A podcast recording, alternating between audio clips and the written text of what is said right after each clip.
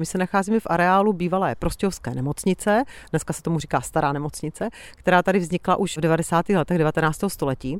Zprvu tady pracoval neškolený personál a později právě jako personál tady byly zaměstnávány řádové sestry a pro ně byl právě zbudována tady ta krásná budova, vedle které stojíme. Tak si ji popišme, jak vypadá. Je to velmi neobvyklé, protože celý ten areál je zbudován vlastně ještě v takovém tom historizujícím stylu, jo, v 19. století. A vlastně tahle budova se z toho úplně vymyká, protože je opravdu velmi jednoduchá, má jenom čistou bílou fasádu a je vlastně úplně nezdobená, takže je opravdu v duchu funkcionalismu, který tady v těch 30. letech v Prostějově nabral na síle a bylo v tomhle stylu postaveno mnoho budov. Ano, prostě v našem kraji se dá považovat asi za výspu funkcionalismu. Určitě, v těch 30. letech to bylo město, které teda konkurovalo i Brnu v architektuře a vlastně máme zachováno mnoho desítek budov v tomto stylu. Souvisí to, předpokládám, s průmyslovým a kulturním rozvojem už na konci 19. století, kdy byl Prostějov největším moravským městem s českým zastupitelstvem a ten duch takového toho rozvoje tady asi byl docela silný.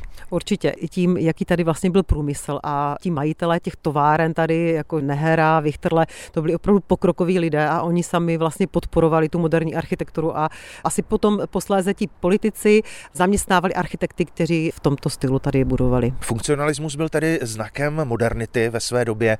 Jak to vyhovovalo těm řádovým sestrám, tato budova? Já si myslím, že určitě ano, protože to bylo funkční, vysoce funkční. Ta budova vlastně má dvě takové části. Jedna, která je právě za námi, tam byly pokoje po pěti lůžkách, vstupovalo se do nich z chodby, na té chodbě byly vestavěné skříně, aby měli jako opravdu co nejvíc místa v těch pokojích.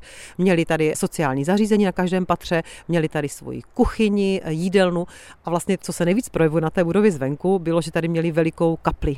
Ta místnost vlastně té původní kaple, která byla zařízena velmi stroze, byla opravdu no v bílé barvě, byl tam takový ochos, balkon, tak eh, je dnes zrekonstruována. Bohužel se do ní nedostanem, ale dle mých informací je zařízena v tom původním stylu. Zatím teda bohužel nemá žádné využití pro veřejnost, kde by se tam třeba YouTuber. Dalo podívat. Vidíme vystupovat z té stavby ve tvaru L arkýř s velkým křížem. Tam se právě ta kaple nachází? Ano, tam je kaple, která vlastně přesahuje teda přes dvě patra a vlastně ten motiv toho arkýře je jediným výzdobným prvkem té budovy a upozorňuje vlastně na tu funkci, kterou ta budova plnila.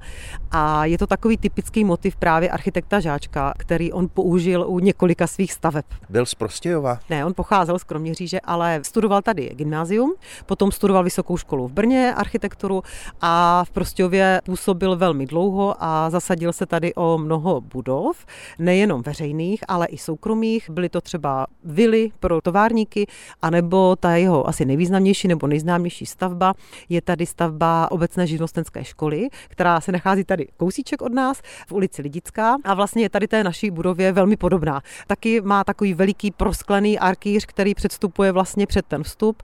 Fasáda je pojednána úplně i ve stejných barvách. Jsou tam modrá okna, bílá fasáda, velmi jednoduchá. Mě trochu překvapuje, že ty pásy oken, což je typický funkcionalistický znak, jsou tak úzké. No my se právě nacházíme na té severní straně, proto okna jsou úzká a tyhle okna ústily právě do té chodby, z které se vstupovalo do těch pokojů řádových sester.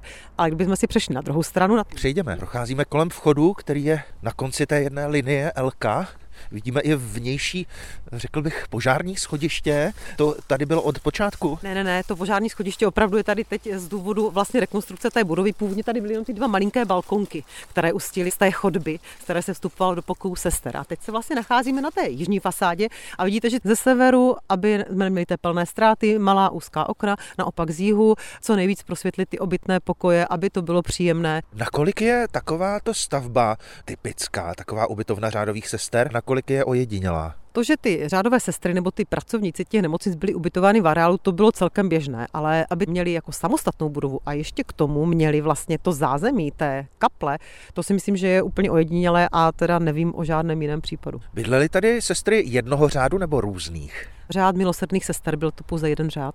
Já si pamatuju, není to tak dávno, kdy ten dům působil úplně jiným dojmem, byl oplískaný se žlutou fasádou, pod níž vystupovaly cihly. Dnes jako by byl nový. Jak se vám líbí jeho současný stav? A myslím, že ta rekonstrukce se docela povedla, že opravdu se podařilo zachovat přesně ten vzhled. Použili se trošku modernější technologie, ale je to taky díky tomu, že ten dům je prohlášen za kulturní památku, takže tady bylo i jako tlak na to, aby opravdu ten vzhled byl zachován. Říká Jitka Vybíralová Gajdošíková z Muzea a galerie Prostějovska. Z Prostějova zdraví a naslyšenou u dalších němých svědků historie na vlnách Českého rozhlasu Olomouc se těší Aleš Spurný.